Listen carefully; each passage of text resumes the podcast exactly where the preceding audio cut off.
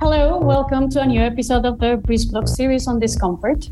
This is the third episode we are recording about this topic. I am Maria Mazzanti. I am Maria Victoria Londoño. Hi, everyone. Hi, I'm Juana. Together with Juana and Maria Victoria, we started a series of Breezeblocks where we discuss ideas around discomfort, space, and how the comfort of some bodies is made at the expense of the discomfort of others, often marginalized and racialized bodies. Today, we are with Sasha Plotnikova. Sasha is a critic and designer living in LA. She's also a teacher, writer, and editor. And her work is concerned with the relationship communities have with the built environment and how they respond when capitalist property relations get in their way. Sasha has written two great articles and also recorded another Breezeblock for failed architecture. And today we will discuss the last article she published in April of this year. The article is called A Cage by Another Name. If you haven't read it, you can find the link in the description of this podcast. The article received a lot of attention and was widely visited, shared, and commented. Sasha, hello, and thank you for joining us today. So great to be here with you all. Thank you for having me. So, I think the best way to start is if you can tell our listeners what is the article about? So, um, almost a year ago, I would say, um, construction started on this like very mysterious um, kind of compound very close to my house. Um, and so I kind of started walking by it every day, and it looked like maybe temporary bathrooms or like garden sheds or something that were just kind of multiplying across this site. Um, and so I kind of started looking into it and realized that it was another one of what I think at that point, maybe there were a handful, maybe two or three, maybe four of these, what are called tiny home villages that already existed elsewhere in LA that I think had only opened over the past few years. Um, and the intended purpose or the stated purpose of these tiny home villages is to temporarily house any number of currently unhoused or housing insecure people while they wait for permanent housing, right? So, of course, there's that promise of permanent housing at the end of all of this. And so I started looking into it a little bit more. I saw that, you know, the the construction was kind of wrapping up artists were coming in and painting each of these things with like gummy bears and suns and hearts, which wasn't the case at some of the other ones, though I noticed that they they were all kind of dressed up in various ways, right? Because when they're barren, it looks almost exactly like what I imagine an internment camp would look like. And the sites are always, you know, the two that are kind of near where I live are right next to freeways or freeway um, exits and on ramps. So it's super noisy, like a very hostile place. Um, and you know, I think not a place where anyone would build a house, right? Not even a place where anyone would maybe want to rent an apartment for nine months if they're like studying here. So, not even a place where anyone with the ability to choose would actually choose to live there temporarily. So, that was kind of what started me on it. And at the same time, I'd been involved with the tenants movement here. So, the LA Tenants Union and Streetwatch LA, which is um, kind of a it's a grassroots organization that advocates for the rights and self determination of unhoused people. Um, and they, of course, were also kind of keeping um, their eye on these things because these tiny shed villages, which is really what we call them, are tiny shed camps, um, were going up at, at the exact same time as these really, really cruel laws were being put in place um, that essentially make it illegal to be to be visibly unhoused in public, right? So if you're sitting or lying down with a lot of stuff around you, you're um, increasingly subject to police violence and um, and also vigilante violence, right? Where private citizens can basically just call the cops on you for looking for outside of their house. I just wanted to start with a with a question for you. Honestly, is just and it, it might be just a question about English, and it's why. Uh, so I I just noticed that we are using two different concepts to address one same situation, and is that some of us are talking about homeless people and you talk about unhoused people. And I would like to know if there is anything at stake in that difference, in that conceptual difference. Yeah, I mean, I think among us, we're talking about the same thing, and I don't really care what word you guys use. Okay. Um, unhoused has become like the even politicians use the term unhoused in the US, like liberal politicians, um, obviously taking it from unhoused people themselves and activists. Um, and I think the for me the important difference is that when you refer to someone as being unhoused as opposed to homeless, you're not necessarily talking about them not having a community. You're not necessarily talking about them not having like a city or neighborhood that they're from, right, or that they call their home but you're specifically you're specifically putting the blame of their situation on the housing market. Um, and the fact that you know it's what they don't have is a roof right? But they could might well have a home right? And i think a lot of people you know when i think about home it's not so much the apartment i live in maybe sometimes but it's more the people i'm surrounded by the things i can do in my apartment without being jailed right? Um, being able to host people cook dinner um, be comfortable and safe. Um, and it's yeah it's maybe less about um, the whether or not i actually like identify as this as my home. Yeah thank you. And that's that's part of what you mentioned in the in your article right? Like how these spaces precisely cannot be conceived as homes in many aspects and how not only uh, its design but also the rules uh, that are applied to these spaces are, as you call them in your text, carceral in nature.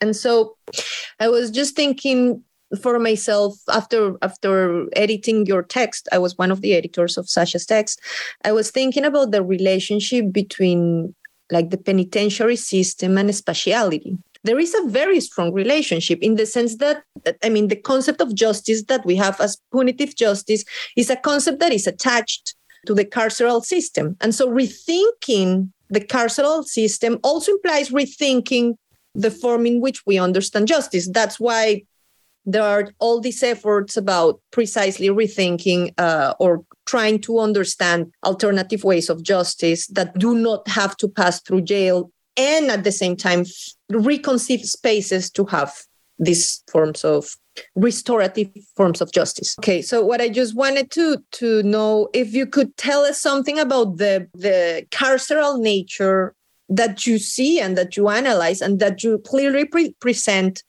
on your article about these spaces and how that already is configuring a certain form of subjectivity in these people. How these bodies, while being received in these spaces with a certain carceral nature, are already being treated as criminals, you know, like how space configures a form of subjectivity. What if you inhabit a certain space with certain characteristics? What is it that is happening on your body while inhabiting those spaces? Well, yeah, I think that's a really great question. And I think that maybe the route to answering it is understanding that the way that the whole complex of city agencies and nonprofits that operate these things, or, you know, the nonprofits operate them, the city kind of funds and constructs them.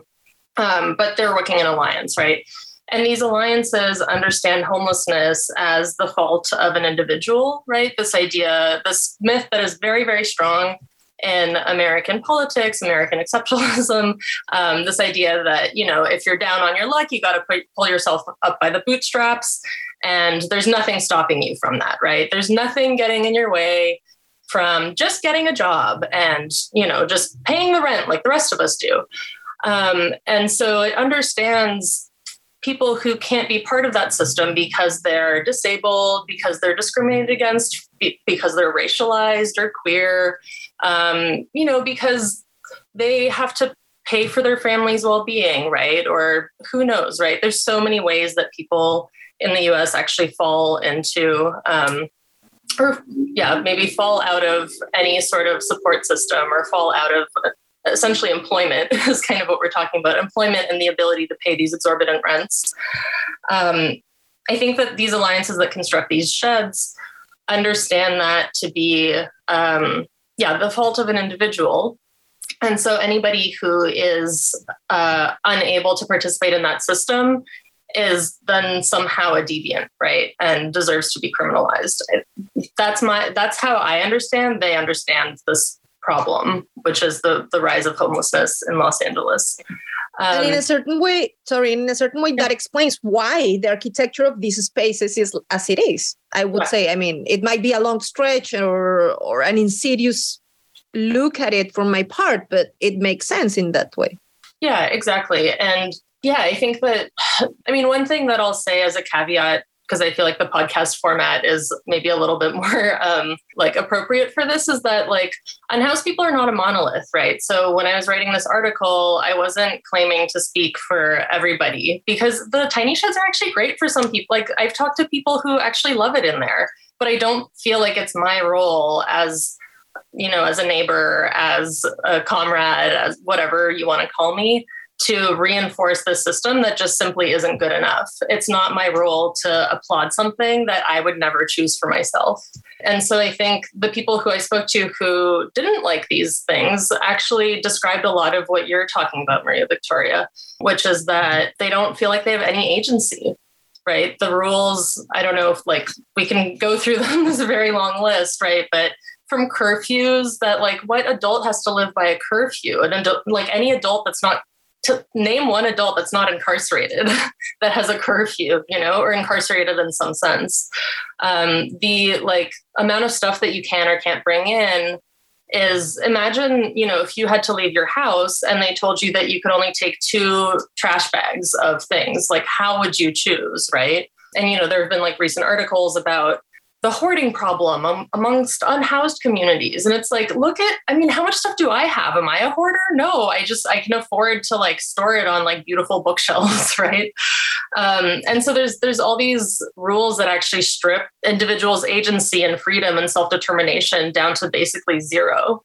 And again it's they're always told like oh this is temporary. Like we just have these rules so that we can all kind of live you, you guys can live here and we can um, make sure that you're like you're doing okay right? And there's kind of this watchful eye on everything. Um, and you know at the end of all this you're going to get permanent housing but that housing just simply does not exist. Like there's no other way to put it. Like there's there's just no permanent housing in los angeles per, like the kind of permanent housing with supportive services that a lot of folks who have been traumatized by living on the streets might need right? And so what the system relies on are section 8 vouchers which for those who aren't in the US, I'll explain a little bit. They're basically government vouchers that pay part of the rent that a private landlord is asking. And so essentially they're these folks are just on the housing market the same way that any of us four would be if we're looking for an apartment.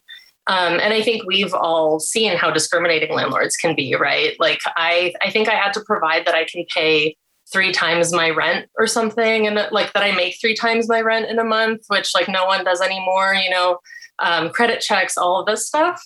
And this is like you know for someone with a graduate degree. So you can imagine if you're coming out of these tiny sheds and that's like the last place that you lived what landlord is going to choose you over like a you know somebody who's um, working a full-time job at an architecture firm for example right um, so yeah, I think maybe went off topic a little bit, but um, I think it's it really just comes down to you know the amount of rules that um, exist in these spaces. In my mind, completely take them outside of the the realm of housing or homes. Right? It's it's like it's really just carceral. It's it's a place to contain visible poverty in neighborhoods that can no longer tolerate it. In neighborhoods where, yeah, the comfort of um, you know young urban professionals um, is going to be the thing that keeps new businesses alive, right, and keeps the rents going up, and that's all any of these agencies care about, really. I think what you just mentioned, like, really brings up two main aspects. Well, the first one is the one that you just finish with with that is like this idea that it's not only like a solution for or maybe it's not as much as a solution uh, for the unhoused people, but rather a solution for the uncom- to, to achieve comfort in certain areas that are having a process. And then the other aspect that I think it's important, um, and maybe you can talk about it more um, is uh, this idea that you in your article you start showing that this solution this this new tiny housing tiny houses uh, seen as a solution are not alone by themselves. They are part of a larger system of taking into account that our podcast is on comfort and discomfort, but it's part of this system of to produce comfort for some bodies. Well, just maybe they are trying to make comfortable in in some sense or or or awkward view of what is discomfort that this uh, unhoused people deserve. And so these the gummy bears these uh, uh, phrases that you show in, in the pictures like these self uh, help phrases. But can you talk more about these uh, this larger system including the spatial enforcement zones that i also i don't know i wonder if if if, if it's something just uh, very uh, specific to LA, or you think it's part of of these larger uh, responses? the the sit lie ban is kind of at the root of all of this. I think that's kind of my analysis, um, and that's something that has like a very long history across all of the U.S., um, dating back to you know black codes, um, anti sort of anti deviant or like anti hippie codes, right? So um, laws that were beginning to target um, again like racialized queer maybe non non-conforming populations that weren't kind of like the white christian american from public from the public view from public space from really using public space in the way that um, i think we, we can all imagine it should be used right um, and so this the sit lie ban most recently has kind of a history even in the federal in the supreme court. It's been actually deemed unconstitutional. Um, and the way that the sit lie ban works is essentially you know if you if you have um, a certain number of um, bags or like items with you right there's kind of like all these little descriptors that actually don't matter because it ultimately it's at the you're like at the discretion of the cop or the like right wing vigilante neighbor that comes out and sees you and reports you to the cops. Um, but essentially, these laws target unhoused people who are using public space, which is really the only space that they have. Um, and it's been deemed unconstitutional because cities that were trying to enact this, and this is, I'm talking about over the past, I don't know, 40, 40 years so, or so, um, cities that were trying to enact sit lie bans actually didn't have anything on the other side of that, right? So they weren't saying, like, you can't be in public space, you have to move into this public housing. There was no public housing. So there's no alternative. And so the Supreme Court actually said, this is, you can't, you can't do this. Um, and so since then, the city of LA, among other cities, have found lots and lots of loopholes in this. Um, and and most recently, in the past like year or two in LA, it's really ramped up, and they've really found a way to do it. Um, and actually, this Thursday, the city council of Los Angeles is voting on, um, I believe it's like a 20% increase or something like that in these special enforcement zones. And so the special enforcement zones are the loophole, right? So instead of saying in the whole city of Los Angeles, you cannot sit or lie in public space, what they're saying is, you know, within 500 feet of a school, right? Or 10 feet of a fire hydrant, all these things. I don't remember the exact radius, right? But there, it's all these numbers that create these invisible circles all around the city. I have no idea where these circles are, right? Um, there are there are signs for the bigger enforcement zones. There's actually one outside of my house because of the tiny shed village that's really nearby. And so now, with the expansion that's being proposed on Thursday, they won't even need signs. It's such a huge expansion that it's basically the assumption is going to be that you're not safe anywhere if you're unhoused in public. Um, and so now the uh, Services Not Sweeps Coalition, which is kind of um, an alliance of a lot of tenant advocacy groups in Los Angeles, is pushing for just a total repeal of this ban. Um, because we've seen what it does over the past year or two that it's been in effect, um, where it was it was essentially installed at the from the very beginning with the promise of outreach services, right? So before um, communities were subject to being swept because they fall into one of these zones, there were supposed to be outreach workers from offering social services, putting you on housing lists, things like that. Um, and the city just isn't doing that. In some neighborhoods, they bring in these um, kind of third party, like mercenaries which have just proven to be like you know they basically what they do is they just leave a sandwich in the heat like next to someone's tent and like leave and don't talk to anybody. So there's there's just nothing on you know there's there's no offer of support that comes along with this law. Um, and i think that's why back to your question maria victoria i think it clearly falls under criminalization and not it has nothing to do with housing. Like none of this has anything to do with housing. It's just criminalizing poverty Going back to the article, you mentioned at some point gentrification, which I think it's interesting to like reframe it also in the topic of this series of Breezeblocks and is how okay, basically we have architecture as this expression of these invisibilizing policies and also as a punitive system that exists to control homeless people. Uh, but I think it's interesting also to think of gentrification plans as ways of uh, creating comfort for certain bodies at the expense of the discomfort of others, which is something that you mentioned in your in the article. So I don't know if you can elaborate a bit more on that idea of gentrification as this kind of policy that materializes all these conflicts. Yeah, I think that's an interesting question. It makes me think of um, there's this restaurant that recently opened, um, again, kind of in my neighborhood, not too far from the some of the tiny sheds that I wrote about, um, that serves $200 plates. So these are like incredibly expensive dinners, um, unheard of in this neighborhood. There's nothing like this.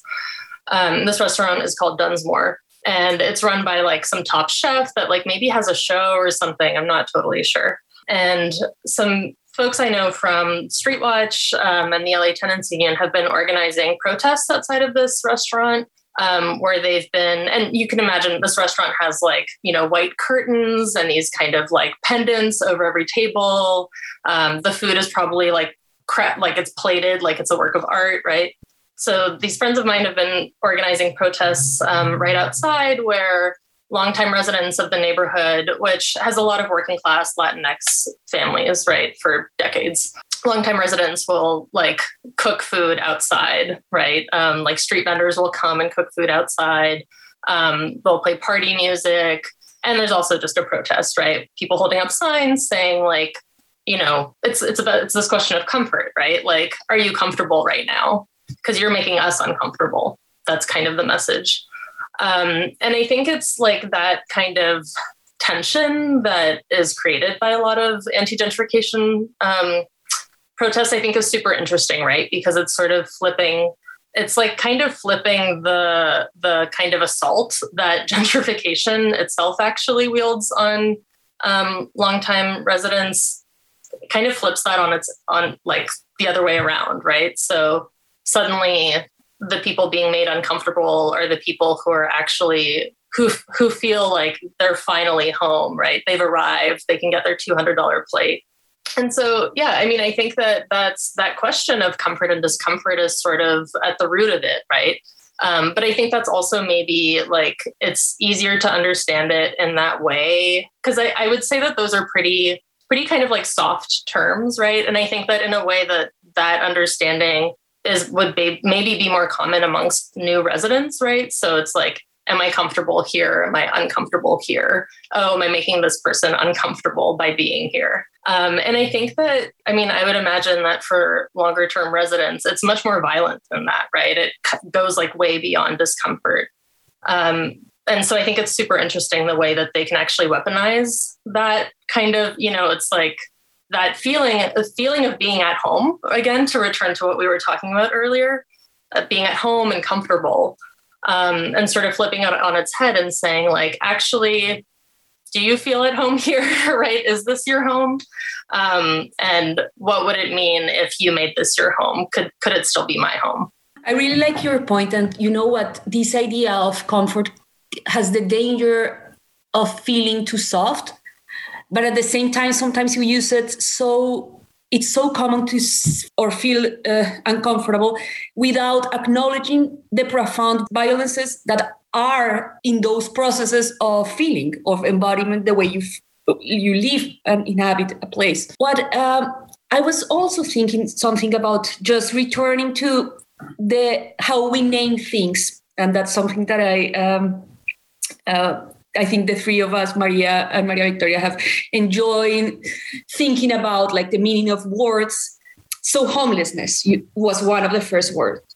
And homeless is someone without a house, right? Like that's the meaning. And then you say, uh-uh, we are using unhoused. I, and I always been struck with the word in Spanish, which is habitante de calle, which is someone who inhabits a street. Mm.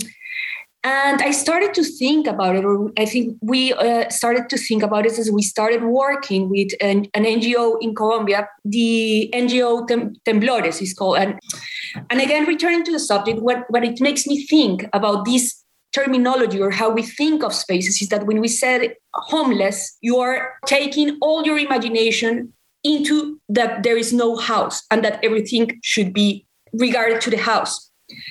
And then I, when you think about habitante de calle, street inhabitant, and I and I wanted to know like what you make of this because it starts or it prompts you to think that habitante de calle, that is that your life, your private life also takes place in public space. There are certain services and provisions that we could think in public spaces that go beyond leisure that serve this population whose life takes mostly place uh, in public spaces. And of course we're not talking just about the unhoused but also street vendors you know people who work in the streets every day. So that's that's always been in my mind. And i think they are as creative with these spatial enforcement zones that this also makes you or prompts to towards these alternatives that you in part of your essay you open up and show us how certain alternatives have been basically denied and others that is affordable housing it's also as a promise yeah well first i was kind of wondering because i and, and now I'm trying to remember who I heard this from. Um, someone, I was talking to somebody from Latin America, and I'm sorry, I can't remember which country they were from, about this question of like, how do you say unhoused in Spanish? And they told me that there's like a new term that was becoming more popular, but it's probably not everywhere in Latin America. That's like, um, it's like sin acceso al refugio, maybe. So like somebody without access to housing. But I think that like that kind of the change in language is actually spreading a little bit into like different parts of the world too. And I think that's probably going to be really helpful. Um, but I think to answer your question, um, yeah, so I think like you know, we were talking a little bit before we started this podcast um, on over email about the comment section of the article, and I actually didn't even know that like failed architecture had a comment. Like I didn't know that you could comment, and so I saw I like went to my article because I was going to send it to someone, and I saw there was like this big yellow box at the bottom, and I was like, oh my god, um, and so I just was like, oh, there's like this one guy, I'll just respond like this will be fine, and the thing that I said um, and I said, like, the point of the article is that the tiny sheds are a bad alternative to public housing rather than being a good alternative to encampments, right? So that's the bottom line. That's like something that's just non negotiable. Um, and something that I think anybody who has seen public housing, um, like examples of public housing around the world, because it barely exists in the US anymore, right? And has um, you know, this history here of just being totally dismantled and like left to rot by the government um, anybody has actually seen it work will see that it's it is the solution, right? Um, it's not the only solution. There's also people need services. Um, we need rent control, right? So that even like privately held housing is actually affordable to people. Um, and you know that's kind of a long-term solution, and that's my answer to that bit about how there's no permanent housing at the end of these tiny sheds. Um, but there are also much more immediate solutions, right? So there are um, very like tightly knit communities of people who live outside. Not everybody, right? Uh, again, unhoused people are not a monolith. Some people live out on their own. Um, but where there are these like large encampments, which are now increasingly targeted by special enforcement zones, right? So the city will like find, you know, a school nearby and say like, oh, actually, you can't be in this park anymore because there's a school here, right? Things like that. Um, those people support each other, right? So there's always going to be somebody who can like watch your stuff while you go and work your job so that you can like save up to like maybe be able to afford an apartment right? That's just one example. There's like so many different ways that as we all know like friends and neighbors can support each other. Um, ripping someone out of that community and that sort of network of support puts them in a worse position to get to like start accessing the system, right, or participating in the system. Um, and so a lot of like what unhoused people have been demanding is, for example, something as simple as trash pickup at existing encampments, right? So again, this question of like comfort and and like hygiene and all these talking points that these like right wingers use and increasingly liberals will use too um, you know, saying like, oh, I don't want to see this like trash in my neighborhood or whatever. It's like, well, great. Like, what if your house didn't get trash pickup? How much trash would you have piling around in your in your yard, right? Um, that stuff has to go somewhere, right? There's a famous children's book, Everybody Poops, and it like has to go somewhere, right?